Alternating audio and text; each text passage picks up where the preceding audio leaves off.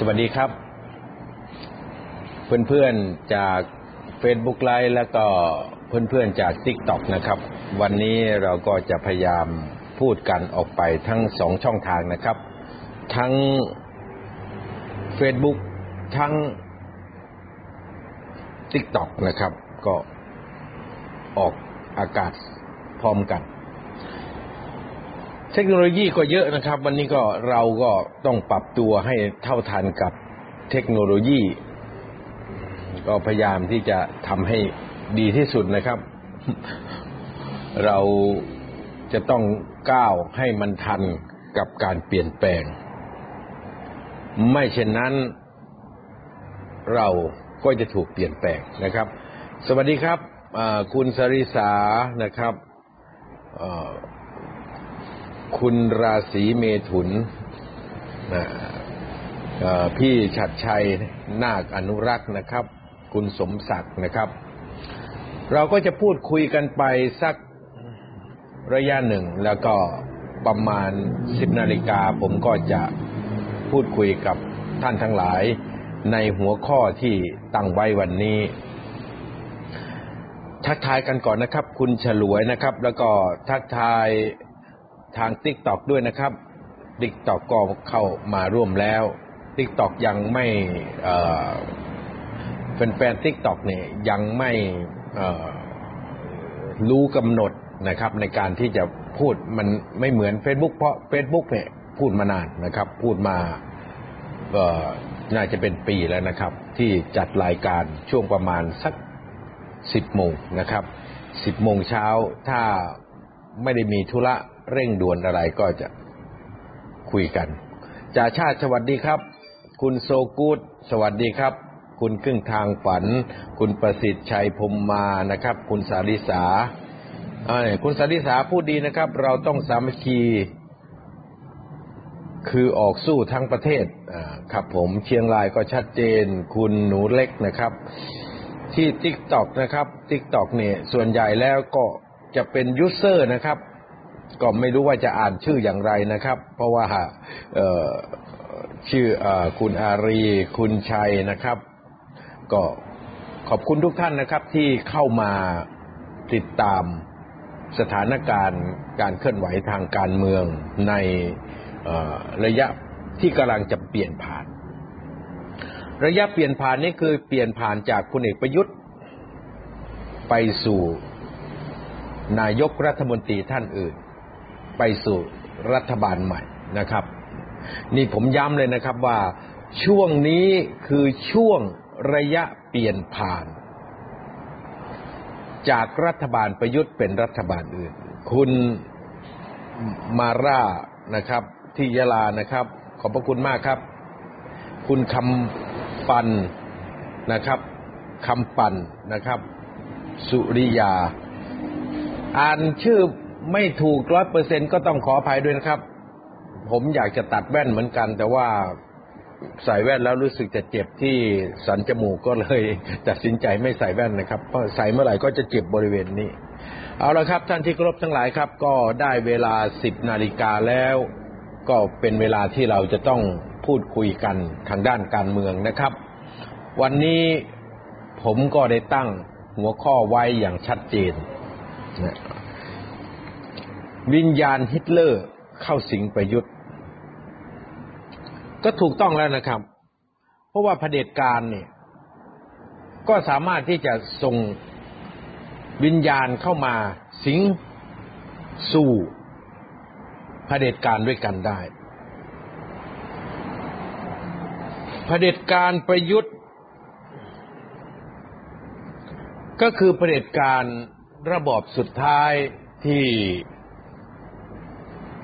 ปกครองประเทศไทยตลอดระยะเวลาเจ็ดปีมานี้เนี่ยเราก็อยากให้ระบอบประยุทธ์เนี่ยเป็นระบอบเผด็จการระบอบสุดท้ายเป็นคนสุดท้ายเป็นตัวสุดท้ายในสถานการณ์ ท่านทั้งหลายครับ ผมเนี่ยอยากที่จะอธิบายให้ท่านได้เห็น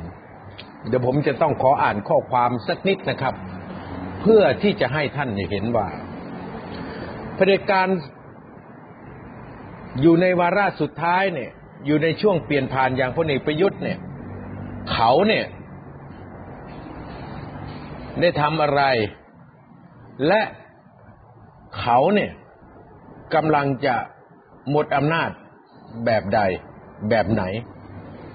ถ้าพูดภาษาชาวบ้านเนี่ย วันนี้พลเอกประยุทธ์ตกลงมาแล้วครับ ถ้าขึ้นต้นไม้ก็ตกแล้ว แต่ว่าจะลงท่าไหนแค่นั้น ตอนกองถึงพื้นเนี่ย จะลงท่าหงายหลัง จะลงเอาขายืนได้ หรือจะลงหน้าขมำเนี่ย ตอนนี้ยังไม่รู้ แต่ตกลงมาแล้ว วันนี้ก็ต้องเรียนกับพี่น้องที่รักทุกท่านนะครับว่า สถานการณ์การระบาดของไวรัสโควิดยังยังไม่น้อยลงนะครับ วันนี้มีผู้ติดเชื้อ 17,345 คน วันนี้นะครับ 17,345 คน 45 รายที่ติดเชื้อ ตัวเลขนี้คือตัวเลขที่เอาไม้เครื่องตรวจนะครับ เครื่องตรวจเนี่ย ไปแยงจมูก เอามาตรวจแล้วเป็นบวก แล้วก็เอาไป test แล้วก็รับรอง ก็เป็นการ double check สองสามรอบ คือหนึ่งหมื่นเจ็ดพันสามร้อยสี่สิบห้าไอ้ที่ตรวจแล้วเป็นผลบวกยังรอรับรองนี่ อีกหลายหมื่นคนนะครับ ตัวเลขที่เพิ่มขึ้นเพิ่มขึ้นเนี่ย ก็คือการออกไปตรวจเชิงลุกของหลายหน่วยงานที่ช่วยกันตอนนี้ เพื่อที่จะได้ทราบข้อเท็จจริงว่าขณะนี้เนี่ย ในกรุงเทพมหานครและปริมณฑลเนี่ย มีผู้ติดเชื้อโควิด จริง ๆ แล้วจำนวนเท่าไหร่ นี่คือเหตุผลที่จำนวนผู้ติดเชื้อเพิ่มมากขึ้น เพิ่มมากขึ้น ก็เป็นไปอย่างที่ท่านทั้งหลายได้พูด ไว้น่ะนะครับ ไม่ตรวจก็ไม่เจอ ยิ่งตรวจยิ่งเจอ แต่ทางการแพทย์นี่เขาประเมินว่าในพื้นที่กรุงเทพและปริมณฑลพื้นที่สีแดงนะครับ มีผู้ที่มีเชื้อของไวรัสโควิด อยู่ในขณะนี้นี่ห้าถึงหกแสนคน ซึ่งเป็นจำนวนมากพูดตรงๆก็คือระบบโรงพยาบาล ระบบโรงพยาบาลสนามในประเทศไทยตอนนี้ รองรับผู้ป่วยขนาดนี้ไม่ได้หรอกครับ รองรับไม่ได้แน่นอน แล้วก็มีผู้เสียชีวิตก็หนึ่งร้อยสิบเจ็ดท่านก็ต้องขอแสดงความเสียใจกับทุกครอบครัวนะครับ เสียใจจริง ๆ ผมไปเห็นกับตามาแล้ว การเอาผู้เสียชีวิต จากการติดเชื้อโควิด ไปชาปนกิจหรือไปเผาร่างเนี่ยก็ใช้รถกระบะนะครับ ผมโพสต์ลงไปในทวิตเตอร์แล้ว วันนั้นไปงาน ศพของคนที่รู้จักกันนะครับ เราก็ไปไหว้ศพตอนกลางวัน ก็เห็นรถมาแล้วก็สงสัยก็เลยดู ก็ได้เห็นว่าการเอาผู้ที่ติดเชื้อโควิด แล้วเสียชีวิตเนี่ยไปเผานั้นเป็นเรื่องที่หดหูมากครับญาติพี่น้องไม่มีพระไม่มาสวดนะครับหดหูมากเลย แล้วก็เป็นอย่างนี้ตลอด ผมถามพระที่วัดนะครับ ถามสับเปลือเนี่ยวัดย่านลาดประเขาเนี่ยไม่ไม่อยากออกชื่อวัดหรอก เป็นอย่างนี้ มาทุกวันครับมาเผาทุกวัน เศร้าครับ นี่มันเกิดขึ้นในยุคประยุทธ์ ยุคประยุทธ์ขนาดนี้เนี่ย มันอยู่ในสภาวะที่ล่อแร่มาก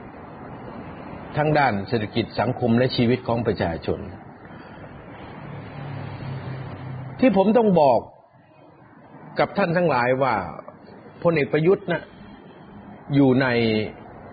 วาระการเปลี่ยนผ่านของรัฐบาลแล้ว ก็เพราะว่าสภาพของรัฐบาลพลเอกประยุทธ์ไปไม่ไหว ไปไม่ไหวจริง ๆ ครับ ไม่ได้ไปใส่ร้าย หรือไม่ได้ไปโฆษณาชวนเชื่อ แต่สภาพของพลเอกประยุทธ์นั้นไปไม่ไหว การประชุมของนายกรัฐมนตรีกับรองนายกที่ผมพูดไว้เมื่อวานนี้เนี่ย มันก็มีผลนะครับ มีผลให้เกิดการตัดสินใจ ข้อหารือในการพูดคุยกันระหว่างนายกประยุทธ์กับรองนายกรัฐมนตรีทั้งหกคน เรื่อง การปิดปากประชาชน ค่อนข้างที่จะแน่ชัดว่าเป็นหนึ่งในข้อหารือ เนื่องจากว่าสภาพประเทศไทยนะครับ ที่มีคนนอนเสียชีวิต ข้างถนนนอนเสียชีวิตในบ้านเนี่ย มันเกิดสุดท้ายนุ่น สมัยโรคอาหิวาตกโรคโรคไข้ทรพิษระบาด ในกรุงรัตนโกสินทร์นะครับ ที่แรงบินมากินศพ ที่วัดสุทัศน์หลายร้อยปีมาแล้ว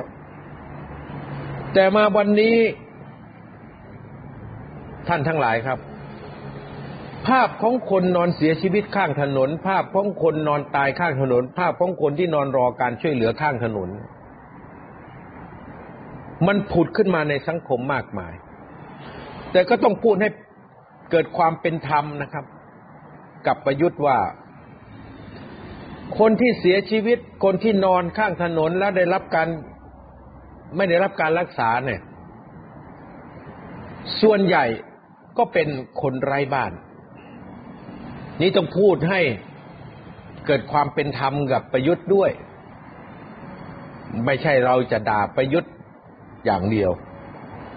ความเป็นธรรมก็คือคนเหล่านี้ส่วนใหญ่คือคนไร้บ้าน ไม่มีบ้านอยู่ ไม่มีญาติมิตร ไม่มีหนทางที่จะเข้าไปติดต่อเพื่อจะรักษา แต่มันต้องดูสาเหตุสิครับ ว่าคนเหล่านี้เนี่ยทำไมเขาไร้บ้าน ก็สาเหตุก็หนีไม่พ้นพลเอกประยุทธ์อีกแหละครับ การบริหารราชการแผ่นดินของพลเอกประยุทธ์ ตั้งแต่ยึดอำนาจมา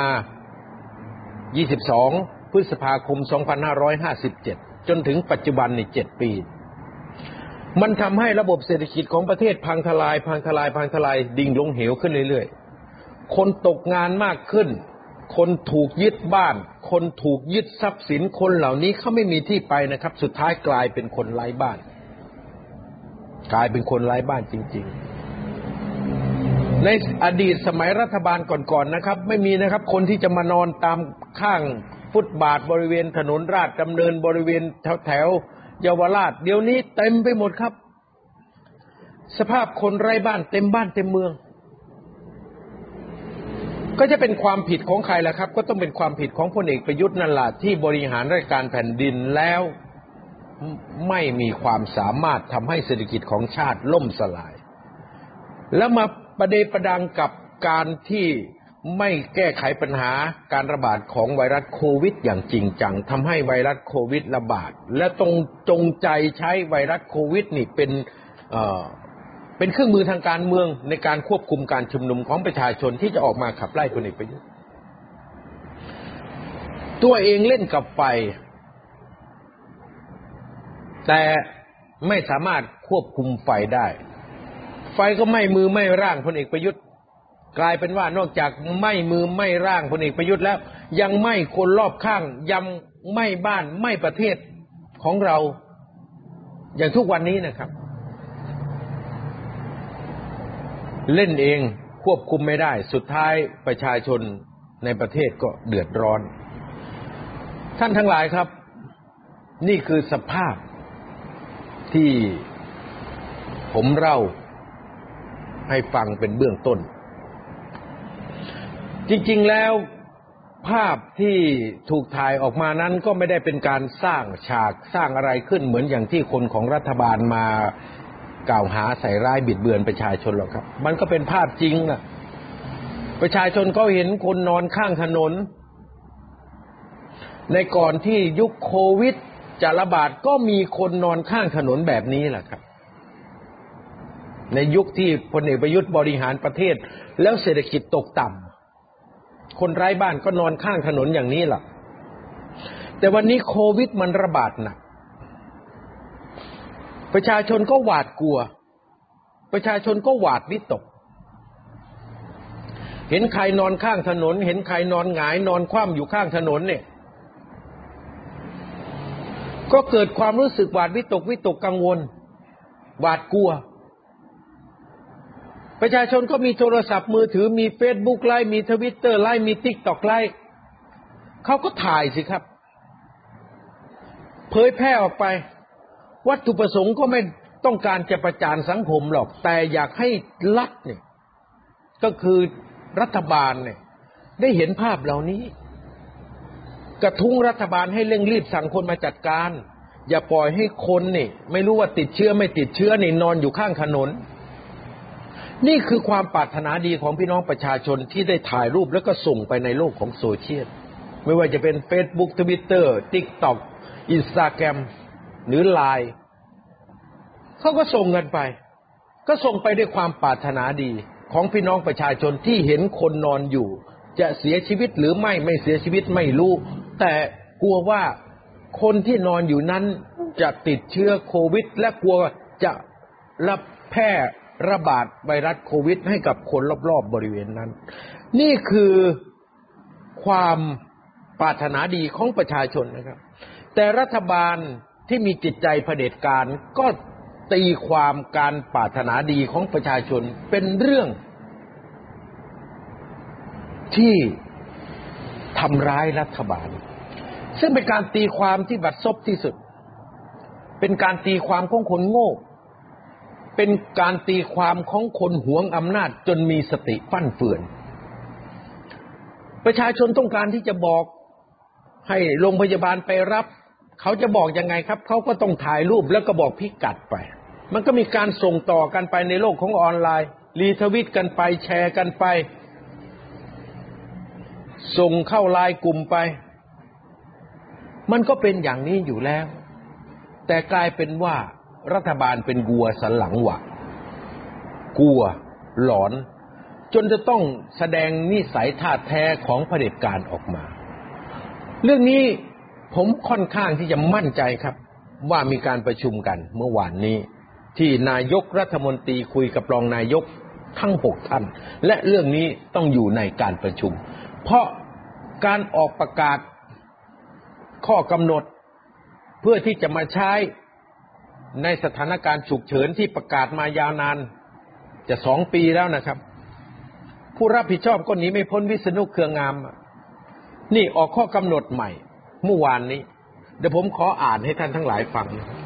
มันเป็นข้อกำหนดที่สิงไปด้วยวิญญาณของฮิตเลอร์ สิงเข้ามาในร่างของประยุทธ์ ฮิตเลอร์ใครก็รู้ว่าเจนจอมเผด็จการฆ่าล้างเผ่าพันธุ์ คนยิวมากกว่าหกล้านคน แล้วก็ทำให้คนตายในสงครามโลกครั้งที่สองมากกว่ายี่สิบล้านคน นี่ก็เพราะความบ้าอำนาจของเผด็จการอดอล์ฟฮิตเลอร์ แห่งพรรคนาซี วันนี้เหมือนกัน ขั้นตอนเริ่มจะเหมือนกันแล้ว นั่นคือเริ่มปิดปากประชาชน ปิดปากสื่อมวลชน ท่านทั้งหลายครับ ราชกิจจานุเบกษาได้ประกาศเมื่อวานนี้นะครับ ประกาศณวันที่ 29 กรกฎาคม พุทธศักราช 2564พลเอกประยุทธ์จันโอชานายกรัฐมนตรี ผมจะอ่านข้อกำหนดนะครับ ข้อกำหนดออกตามความในมาตรา9แห่งพระราชกำหนดการบริหารราชการในสถานการณ์ฉุกเฉิน พุทธศักราช 2548 ฉบับที่ 29 นี่ตั้งแต่ปราบโควิดมาเนี่ยประยุทธ์ประกาศข้อกำหนดประกาศ สถานการณ์อะไรนี่29ฉบับแล้วนะครับ ข้อกำหนดเนี่ยออกมา29ฉบับแล้ว แล้วผมพาดหัวเรื่องนิดนึงนะครับ ตามที่ได้มีประกาศสถานการณ์ฉุกเฉิน ในทุกเขตท้องที่ทั่วราชอาณาจักรตั้งแต่ 26 มีนาคม พุทธศักราช 2563 เห็นไหมครับ ใช้สถานการณ์ฉุกเฉินควบคุมโควิดมาตั้งแต่วันที่ 26 มีนาคม 2563 วันนี้ครับ 30 กรกฎาคม พุทธศักราชหกสิบสี่ปีกว่าแล้วครับ ปีกับอีกสามเดือนแล้วอีกไม่นานก็จะครบสองปี แล้วก็ต่อขยายเวลามาเรื่อยๆ นี่ต่อต่อเวลาไปจนถึงวันที่ 30 กันยายน 2564 นั้น โดยที่มีการ เผยแพร่โดยทั่วไปซึ่งข้อความอันเป็นเท็จ นี่เห็นไหมครับ ใส่ร้ายประชาชนอีกแล้ว โดยที่มีการเผยแพร่โดยทั่วไป ซึ่งข้อความอันเป็นเท็จ ซึ่งอาจทำให้ประชาชนเกิดความหวาดกลัว หรือข้อมูลข่าวสารที่บิดเบือน เห็นไหมครับ ใส่ร้ายประชาชนเลย ว่าข้อมูลที่ออกมาจากสื่อต่างๆ ไม่ว่าจะเป็นไทยรัฐมติชน เดลินิว ข่าวสด ผู้จัดการ หรือแม้กระทั่ง 3579ไอทีวีนะครับ ช่อง 22 ช่อง 10 ช่อง 8 ช่อง 18 ช่อง 36 ช่อง 34 ช่องไทยรัฐทีวีล้วนแต่เป็นข้อข่าวข้อมูลข่าวสารที่บิดเบือน นี่นี่คือจงใจด่าทั้งประชาชน จงใจด่าทั้งสื่อมวลชน ใส่ร้ายเขาด้วย เพื่อให้ประชาชนเกิดความเข้าใจผิดหรือสับสน การถ่ายรูปคนที่เสียชีวิต ข้างทางหรือคนที่นอนเจ็บป่วยอยู่ข้างทางหรือคนไร้บ้านที่นอนข้างทาง แล้วบอกเจ้าหน้าที่ให้ไปดูเนี่ย ว่าเขาติดเชื้อโควิดไหมเนี่ย มันจะทำให้ประชาชนเกิดความเข้าใจผิดหรือสับสนตรงไหนนี่ผมถามมันสับสนตรงไหนครับ การที่ประชาชนบอกว่าไปฉีดวัคซีนแล้วไม่ได้ มันสับสนตรงไหนครับ การที่ประชาชนถ่ายรูป คนไปแออัดยัดเยียดบริเวณสถานีบางซื่อนะครับ สถานีรถไฟกลางบางซื่อเนี่ยคนไปแออัดเป็นจำนวนหลายพันคนต่อวันเนี่ยเบียดเสียดยัดเยียดเนี่ยมันเกิดความตื่นตระหนกเกิดความบิดเบือน เกิดความเข้าใจผิดตรงไหน เพราะมันเป็นการกระทำของรัฐ รัฐทำให้เกิดการแออัดขึ้นนี่ผมไม่เข้าใจนะครับ เนี่ยว่าต่อไปอีก เพื่อให้ประชาชนเกิดความเข้าใจผิดหรือสับสน ปฏิบัติตนไม่ถูกต้องจนเกิดความเสียหาย หรือเหตุการณ์ร้ายแรงมากขึ้นในสถานการณ์ฉุกเฉิน มันจะเกิดความเสียหายร้ายแรงมากขึ้นได้ยังไงครับ เพราะตอนนี้มันเสียหายและร้ายแรงมากที่สุดอยู่แล้ว นี่ผมบอกท่านทั้งหลายเลย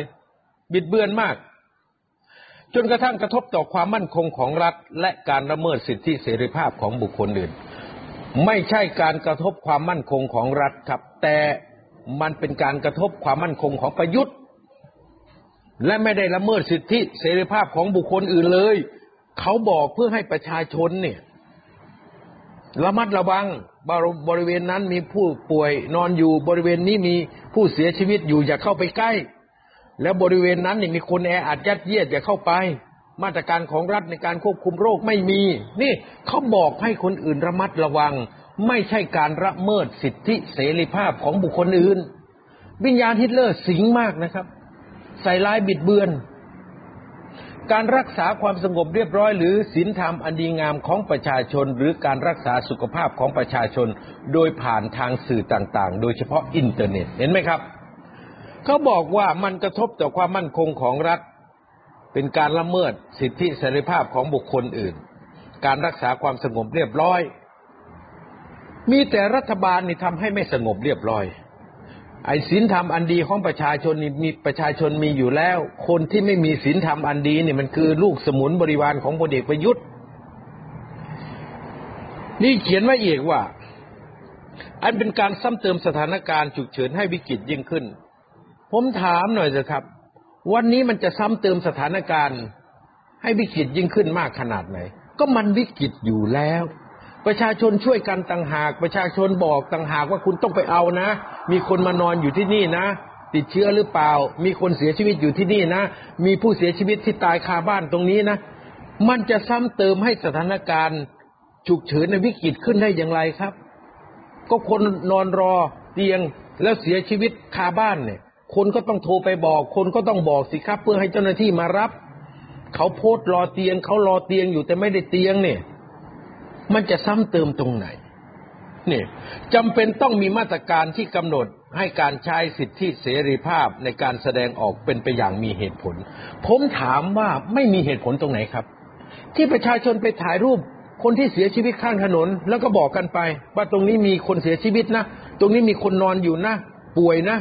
อาจจะติดเชื้อโควิดนะ ตรงนี้มีคนเสียชีวิตคาบ้านนะ ช่วยกันไปรับนะเขารอเตียงอยู่ตรงนี้นะ ให้ช่วยเอารถพยาบาลหาสถานที่รักษาพยาบาลให้เขาหาเตียงให้เขาตรงนี้คนมันแออัดนะครับ ไปฉีดวัคซีนเนี่ยผมว่ามันไม่มีเหตุผลได้ยังไงครับ มันเป็นเรื่องที่มีเหตุผลทั้งนั้น นี่คือสิ่งที่รัฐบาลพยายามจงใจบิดเบือน แล้วก็โยนความผิดให้พี่น้องประชาชน นี่นะครับ ว่าต่อไปอีกเผด็จการประยุทธ์เนี่ย จำเป็นต้องมีมาตรการที่กำหนดให้การใช้สิทธิเสรีภาพในการแสดงออกเป็นไปอย่างมีเหตุผล ถูกต้องตรงตามข้อเท็จจริง และมีความรับผิดชอบต่อความสงบสุขของสังคมส่วนรวมในสถานการณ์ฉุกเฉิน เช่นนี้ตามกรอบที่รัฐธรรมนูญแห่งราชอาณาจักรไทยกำหนด นี่เราพูดทั้งหมดมานี่มันเป็นความจริงทั้งสิ้นนะครับ แล้วยิ่งบัดซบที่สุดก็มีคนของรัฐบาลนั่นแหละมากล่าวหาใส่ร้ายว่าคนที่นอนเสียชีวิตนั้น คนที่นอนเจ็บป่วยข้างถนนนั้นเป็นการจัดฉาก ไม่มีใครไม่มีใครจัดฉากการเสียชีวิตข้างถนนครับ ไม่มีใครจัดฉากการเจ็บป่วยแล้วนอนรอเตียงข้างถนนครับ มีเฉพาะคนของรัฐล่ะ ที่มีความคิดบัดซบแบบนี้ ใส่ร้ายประชาชนเยี่ยงนี้ บัดซบจริง ๆ คิดออกมาได้อย่างไร ว่าประชาชนจัดฉากการตายข้างถนนขึ้น ก็เขาตายจริงนะครับ ก็อยากให้คนของรัฐเนี่ยไปจัดฉากการตายข้างถนน ให้ลูกสมุนบริวารของพลเอกประยุทธ์เราไปจัดฉากการตายข้างถนน แล้วตายจริง ๆ ดูสิครับว่ามันจะจัดฉากไหมนี่คือสิ่งที่รัฐบาลเนี่ยถูกวิญญาณฮิตเลอร์เข้าสิง ถูกวิญญาณพรรคนาซีเข้าสิงกลายเป็นเผด็จการเต็มรูปแบบเลย ปิดปากประชาชน ปิดปากสื่อมวลชน ว่าต่อไปนะครับ อาศัยอำนาจตามความในมาตราเก้าแห่งพระราชบัญญัติกำหนด การบริหารราชการในสถานการณ์ฉุกเฉิน พุทธศักราช 2548 นายกออกข้อกำหนดไว้ดังต่อไปนี้เน่นายกรัฐมนตรีประยุทธ์ถูกวิญญาณของอดอล์ฟฮิตเลอร์สิงอย่าง พูดง่ายๆครับ ถูกผีเผด็จการสิงตัวเองก็เป็นเผด็จการอยู่แล้ว ถูกจอมเผด็จการจอมปีศาจเผด็จการวิญญาณของจอมปีศาจสิงเข้าไปอีก ข้อที่หนึ่งผมอ่านให้ฟังช้าๆนะครับ ท่านทั้งหลายจะได้เข้าใจ ข้อหนึ่งห้ามผู้ใดเสนอข่าวจำหน่าย หรือทำให้แพร่หลายซึ่งหนังสือ สิ่งพิมพ์ หรือ สื่ออื่นใดที่มีข้อความอันอาจทำให้ประชาชนเกิดความหวาดกลัว มันเขียนไม่อย่างคุมเครือนะครับ อันอาจคำว่าอาจเนี่ย มันตีความหมายกว้างมาก อาจจะเป็นอย่างนั้น อาจจะเป็นอย่างนี้ อาจจะไม่เป็นอาจจะเป็น มันเขียนเพื่อเพื่อให้เจ้าหน้าที่ของรัฐเนี่ยตำรวจหรือ กสทชเนี่ยใช้ดุลพินิษเนี่ยครับ ลูกสมุนเผด็จการก็ต้องใช้ดุลพินิษเอื้อเผด็จการสิครับเนี่ยอันอาจทำให้ประชาชนเกิดความหวาดกลัว เป็นการเขียนข้อกำหนดที่กว้างมาก หรือเจตนาบิดเบือนข่าวสารทำให้เกิดความเข้าจิตเข้าใจผิดในสถานการณ์ฉุกเฉิน จนกระทั่งกระทบต่อความมั่นคงของรัฐ เห็นไหมครับ วนอยู่แค่นี้ล่ะ หรือความสงบเรียบร้อย หรือศีลธรรมอันดีของประชาชนในเขตพื้นที่ที่ประกาศสถานการณ์ฉุกเฉิน ทบทวนนะครับ เขียนวนอยู่แต่การรักษาอำนาจของตัวเอง ไม่ได้สนใจพี่น้องประชาชนว่าจะเจ็บป่วยล้มตาย ไม่มีเตียงรักษา ติดเชื้อนอนรอที่บ้าน ติดเชื้อนอนอยู่ข้างถนน เสียชีวิตข้างถนน เสียชีวิตคาบ้าน ไม่สนใจเลย เอาแต่ตัวเอง คิดแต่ว่าตัวเองเป็นศูนย์กลางของจักรวาลนี่ ข้อหนึ่ง ห้ามผู้ใดเสนอข่าวจำหน่าย หรือทำให้แพร่หลายซึ่งหนังสือสิ่งพิมพ์ หรือสื่ออื่นใดที่มีข้อความอันอาจทำให้ประชาชนเกิดความหวาดกลัว หรือเจตนาบิดเบือนข้อมูลข่าวสารทำให้เกิดความเข้าใจผิดในสถานการณ์ฉุกเฉิน จนกระทบต่อความมั่นคงของรัฐ หรือความสงบเรียบร้อย หรือศีลธรรมอันดีของประชาชน ในเขตพื้นที่ที่ประกาศสถานการณ์ฉุกเฉินท่านทั้งหลายครับประยุทธ์ก็คือเผด็จการ ก็ออกข้อกำหนดแบบเผด็จการ และยังถูกวิญญาณของฮิตเลอร์สิงเข้าไปอีก ยิ่งเป็นซุปเปอร์เผด็จการเลยนี่หนังสือพิมพ์ก็เจอเจอนะครับ สื่อทั้งหมดเจอหมดเลยข้อที่หนึ่งเนี่ย ข้อที่สองในกรณีที่มีการเผยแพร่ข้อความหรือข่าวสารตามข้อหนึ่ง ในอินเทอร์เน็ต ให้สำนักงานคณะกรรมการกิจการกระจายเสียง กิจการโทรทัศน์ และกิจการโทรคมนาคมแห่งชาติ วงเล็บสำนักงานกสทช แจ้งผู้รับอนุญาต การให้บริการอินเทอร์เน็ตตามกฎหมายว่าด้วยองค์กรจัดสรรขึ้นความถี่และกำกับ การประกอบกิจการ วิทยุกระจายเสียง วิทยุโทรทัศน์ และกิจการโทรคมนาคมทุกรายทราบ และให้ผู้รับใบอนุญาตดังกล่าว ทุกราย มีหน้าที่ตรวจสอบว่าข้อความหรือข่าวสารดังกล่าว มีที่มาจากเลขที่อยู่ IP วงเล็บ IP address ใด หากเป็นเลขที่อยู่ใน IP วงเล็บ IP address ที่ตนเป็นผู้ให้บริการ ให้แจ้งรายละเอียดตามสำนักงาน ให้แจ้งรายละเอียดตามที่สำนักงาน กสทชกำหนด ให้สำนักงาน กสทชทราบ และให้ระงับการให้บริการอินเทอร์เน็ตแก่เลขที่อยู่ IP address นั้นทันที เอาผมแปลความตามชาวบ้าน ถ้ามีการโพสต์ข้อความอย่างข้อหนึ่งเนี่ยครับ โพสต์ภาพคนเสียชีวิตโพสต์ภาพคนนอนอยู่ข้างทาง โพสต์ภาพข่าวการตายคาบ้าน โพสต์ภาพเรื่องรัฐไม่จ่ายวัคซีน รัฐไม่ฉีดวัคซีน รัฐเลื่อนวัคซีน ก็ให้บริษัทที่ให้บริการอินเทอร์เน็ต ก็ประเทศไทยก็มีไม่กี่บริษัทแล้วครับ มี True มี 3BB อย่างนี้ ถ้าเป็นอินเทอร์เน็ตบ้านนะครับ ถ้าเป็นโทรศัพท์ก็มี AIS d t a c มี True แล้วก็มีอีกบริษัทหนึ่งก็แจ้งไป แล้วก็ให้ปิดการใช้ ปิด Facebook ปิดทวิตเตอร์ปิด TikTok ปิดไลน์ปิดอินสตาแกรมพูดตามตรงก็คือ ข้อที่สองมอบอำนาจให้ กสทช ปิดการใช้เฟซบุ๊กปิดการใช้อินสตาแกรมปิดการใช้ทวิตเตอร์ปิดการใช้ TikTok ปิดการใช้ไลน์ของพี่น้องประชาชน คนใดก็ได้ ที่เจ้าหน้าที่มีดุลพินิจว่าการนำเสนอข่าวนั้นกระทบต่อความมั่นคงของรัฐวงเล็บนะ รัฐบาล ประยุทธ์ รัฐบาลฆาตกร นี่ ข้อที่สองนี่กำหนดอย่างนี้เลย แล้วก็วักท้ายนะครับ ให้สำนักงานกสทช ส่งรายละเอียดตามที่ได้แจ้งตามวรรคหนึ่งให้แก่สำนักงานตำรวจแห่งชาติ โดยเร็วเพื่อดำเนินคดี นอกจากปิดโทรศัพท์เขาแล้ว ปิดเฟซบุ๊กเขาแล้ว ปิดทวิตเตอร์เขาแล้ว ปิดอินสตาแกรมเขาแล้ว ปิด TikTok เขาแล้ว ปิดไลน์เขาแล้ว ก็ให้แจ้ง ชื่อของผู้ใช้ IP address นั้น ให้สำนักงานตำรวจแห่งชาติสำนักงานตำรวจแห่งชาติก็จะไปดำเนินคดี ก็ดำเนินคดีแล้วผมจะบอกว่าเขาว่ามีความผิดอย่างไรนะครับ ผู้ได้รับใบอนุญาตใดไม่ปฏิบัติตาม ก็คือถ้า True นะครับ ถ้า 3BB ถ้า AIS ถ้า d t a c ถ้า True โทรศัพท์ True นะครับ ไม่ปฏิบัติตาม ให้ถือว่าไม่ปฏิบัติตามเงื่อนไขที่กำหนดไว้ในใบอนุญาต ให้บริการอินเทอร์เน็ต และให้สำนักงานกสทชดำเนินการตามกฎหมายต่อไป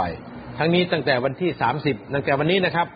กรกฎาคมพุทธศักราช 2564 เป็นต้นไป พูดง่ายๆถ้าบริษัทพวกนี้ไม่ปิด Facebook ไม่ปิดอินสตาแกรมไม่ปิดทวิตเตอร์ไม่ปิดติ๊กตอกไม่ปิดไลน์เลยไม่ปิดเลือกสื่อออนไลน์อื่น ๆ เลยนะครับ ก็ให้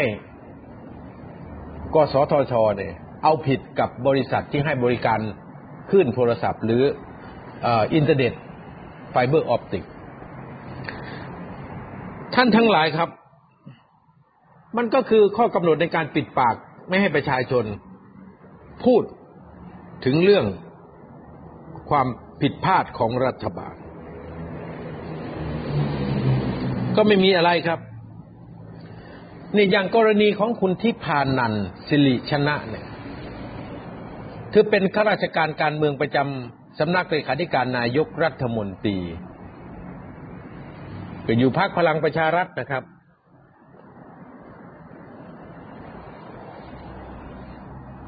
เธอได้ชี้นำเมื่อวานนี้ว่า กลุ่มขบวนการเด็กเลี้ยงแกะ ที่สร้างภาพสร้างสถานการณ์นั้นขอให้คำนึงถึงความเป็นคน เลิกการกระทำดังกล่าวเสีย หากเจ้าหน้าที่ต้องเสียเวลากับการตรวจสอบเรื่องโกหก หรือข่าวปลอม หลายชีวิตอาจได้รับการช่วยเหลือไม่ทันเวลา แต่จริง ๆ แล้วก็คือการใส่ร้ายว่าการตายการที่ประชาชนถ่ายรูปเป็นการจัดฉากขึ้น ก็ก็ถือว่าเป็นเรื่องที่ ที่น่ารังเกียจนะครับ ในการแสดงความคิดเห็นอย่างนี้ ความผิดนะครับโฆษกสำนักงานตำรวจแห่งชาติก็มาบอกนะว่าการจัดฉากสร้างคนตายบนถนน แชร์ในโลกโซเชียลทำให้หวาดกลัว โทษจำคุกสูงสุดไม่เกินห้าปีปรับหนึ่งแสนบาท ท่านทั้งหลายคิดดู ประชาชนเอาความจริงมาเปิดเผย ประชาชนต้องการถ่ายรูปเพื่อให้เจ้าหน้าที่มาได้เอาร่างของผู้เสียชีวิต ได้เอาผู้ที่เจ็บป่วยที่นอนอยู่ข้างถนนไปรักษาพยาบาลเนี่ยเขาบอกห้ามถ่ายภาพ เพราะจะมีโทษจำคุกไม่เกินห้าปี ปรับหนึ่งแสนบาท ท่านดูบ้าหรือเปล่า เป็นกระบวนการบัตรซบของอำนาจรัฐนะครับ ที่ใส่ร้ายประชาชนว่าการที่ประชาชนตายข้างถนนนั้นคือการจัดฉากผมก็อยากให้ลูกสมุนบริวารของพลเอกประยุทธ์นะครับ มาจัดฉากตายข้างถนนจริงๆเสียทีมันจะเป็นอย่างไร ก็อยากให้มาตายจริง ๆ นะครับ พวกที่กล่าวหาใส่ร้ายพี่น้องประชาชน ผมต้องบอกกับพี่น้องที่เคารพทั้งหลายว่า วันนี้เนี่ย การแก้ไขปัญหาโควิด เนี่ย มันจบแล้วครับ ผมไล่เรียงให้ท่านทั้งหลายฟังช้าๆ เอาเดือนเดียว เอาเดือนกรกฎาคม ถ้าหนทางในการแก้ไขปัญหาของพลเอกประยุทธ์สำเร็จ ถ้าวิธีการของพลเอกประยุทธ์สำเร็จ วิธีการของสบคสำเร็จ ตัวเลขติดเชื้อ ต้องลดลงสิครับ ตัวเลขผู้เสียชีวิต ต้องลดลงสิครับ แต่นี่ไม่เลย เอาเดือนกรกฎาคมเดือนเดียว ผมจะให้ท่านเห็นว่า การติดเชื้อนั้นเพิ่มสูงขึ้นตลอด อย่างวันที่หนึ่งกรกฎาคม ผู้ติดเชื้อ 5,533 เสียชีวิต 57 2 กรกฎาคม ผู้ติดเชื้อ 6,087 เสียชีวิต 61 วันที่สามติดเชื้อ 230 เสียชีวิต 41 วันที่สี่5,916 เสียชีวิต 44 คน วันที่ห้าติดเชื้อ 6,166 เสียชีวิต 50 วันที่หกติดเชื้อห้าพันสี่ร้อยยี่สิบเสียชีวิตห้าสิบเจ็ดราย วันที่เจ็ดติดเชื้อหกพันห้าร้อยสิบเก้าเสียชีวิตห้าสิบสี่ เริ่มพุ่งสูงขึ้นตั้งแต่วันที่เจ็ดนะครับ วันที่แปดติดเชื้อเจ็ดพันห้าสิบแปดราย เสียชีวิตเจ็ดสิบห้าวันที่เก้าติดเชื้อเก้าพันสองร้อยเจ็ดสิบหกเสียชีวิตเจ็ดสิบสองวันที่สิบนะครับ สูงขึ้นไปอีกครับเก้าพัน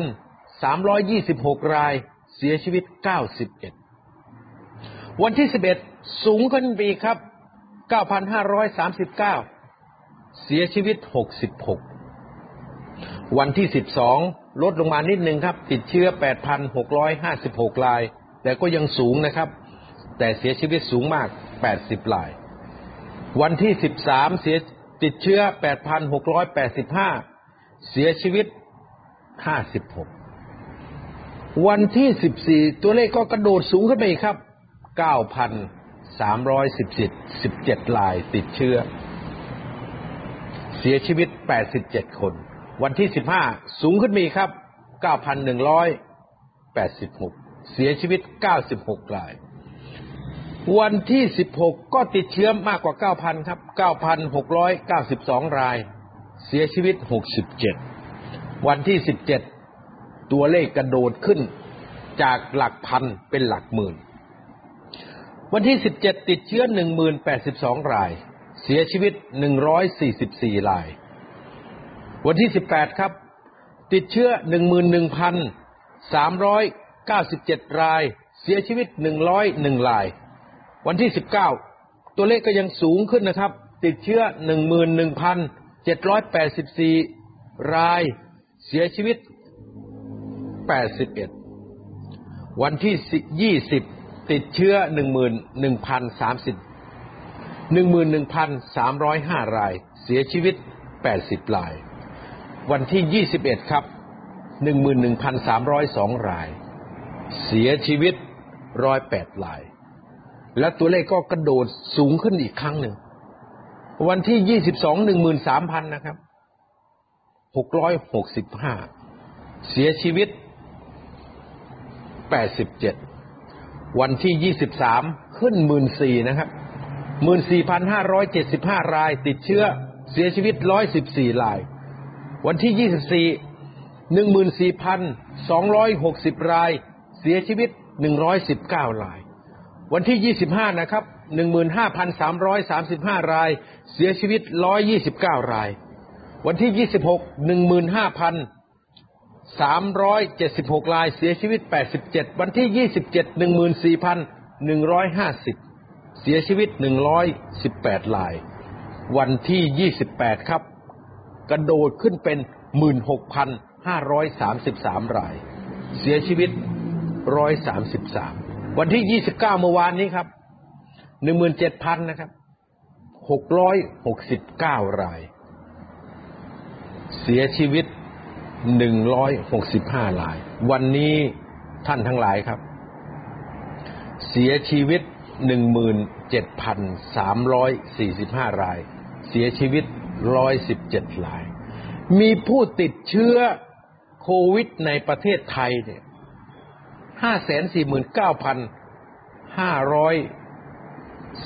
549,512 รายนะ ครึ่งล้านแล้วที่ติดเชื้อโควิด หนึ่งปีกว่าๆที่พลเอกประยุทธ์ดูแลการระบาดของไวรัสโควิด มีผู้ติดเชื้อแล้วครึ่งล้านนะครับห้าแสนกว่าคน ยังมีคนที่อยู่ในการรักษาพยาบาลอีกหนึ่งแสนเก้าหมื่นสองพันคนสองแสนคนนะครับกำลังรักษาอยู่ และผู้ป่วยที่อยู่ในขั้นวิกฤตเนี่ยท่านทั้งหลายครับ เป็นหมื่นคน เสียชีวิตสะสมวันนี้เกือบห้าพันแล้ว นี่คือความล้มเหลวของรัฐบาลพลเอกประยุทธ์ การเยียวยาไม่ต้องพูดถึงครับ ไม่มี ถึงมีก็ไม่ได้ช่วยให้ชีวิตของพี่น้องประชาชนดีขึ้น แล้วเมื่อมันล้มเหลวอย่างนี้ จะให้พี่น้องประชาชนทั้งประเทศรับได้อย่างไร ก็ต้องบอกกันนะครับว่า มันถึงเวลาแล้วที่พี่น้องประชาชนทั้งประเทศ จะต้องลุกขึ้นมากำจัดเผด็จการประยุทธ์ ให้มันหมดจากอำนาจ อย่างจริงๆอย่างจังแล้วครับ ผมก็รู้ว่าพี่น้องประชาชนทุกคนจริงจังในการที่จะไล่พลเอกประยุทธ์ แต่วันนี้เราต้องเสียสละกันจริง ๆ จัง ๆ นะครับ ต้องทำให้สอดคล้องต้องกัน การเคลื่อนไหวต้องสอดคล้องกัน ในสภาพักการเมืองฝ่ายประชาธิปไตยก็ทำไป นอกสภาประชาชนฝ่ายประชาธิปไตยก็ทำไป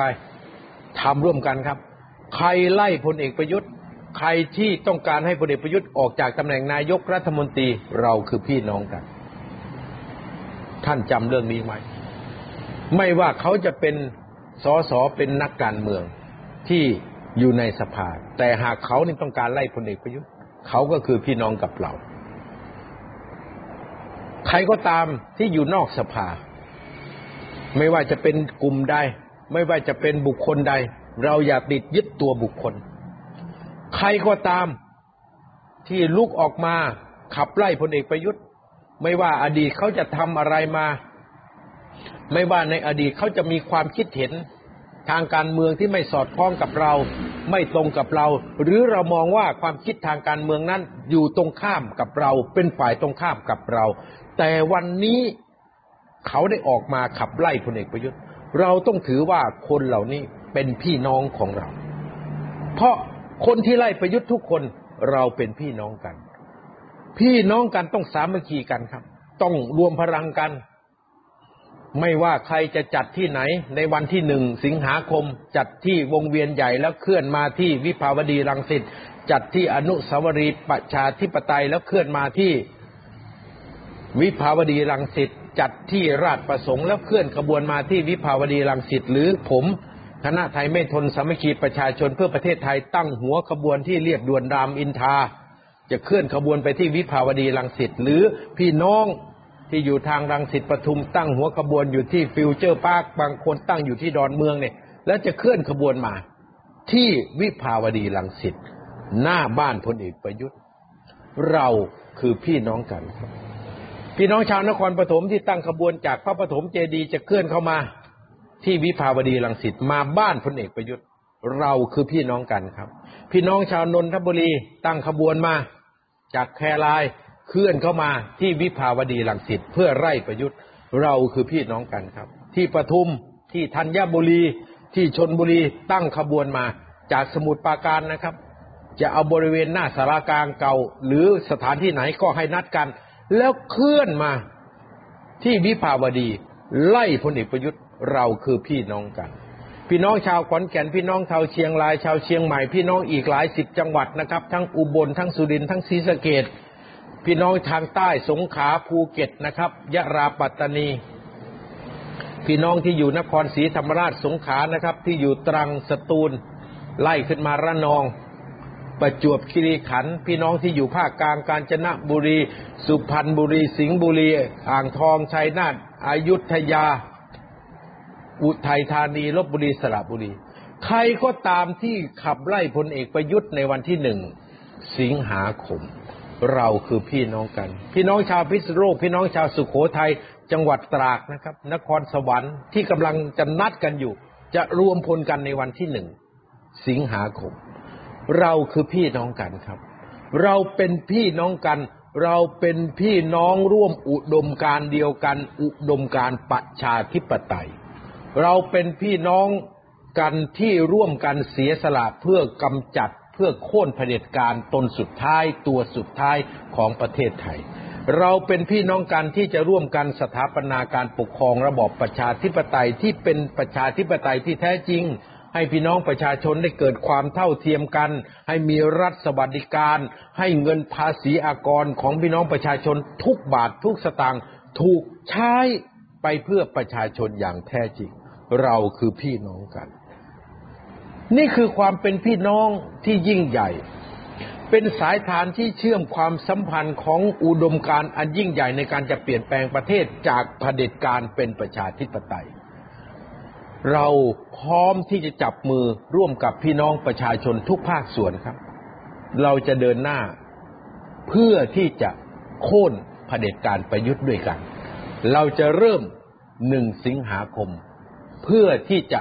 ขับไล่ประยุทธ์อย่างจริง ๆ จังๆ ประยุทธ์ไม่ออกเราจะไม่ยอม นี่คือเป้าหมายนี่คืออุดมการณ์ของภาคประชาชน วันนี้ผมไทยกรพลสวรรค์ต้องขอลาพี่น้องนะครับ ทั้งจาก t ิ k t o k ทั้งจาก Facebook Live ก็ขอลาท่านไปก่อนครับ มีโอกาสก็จะมาพูดคุยกับท่านอีกครั้งหนึ่งนะครับ วันนี้ขอให้ทุกท่านโชคดี สวัสดีครับ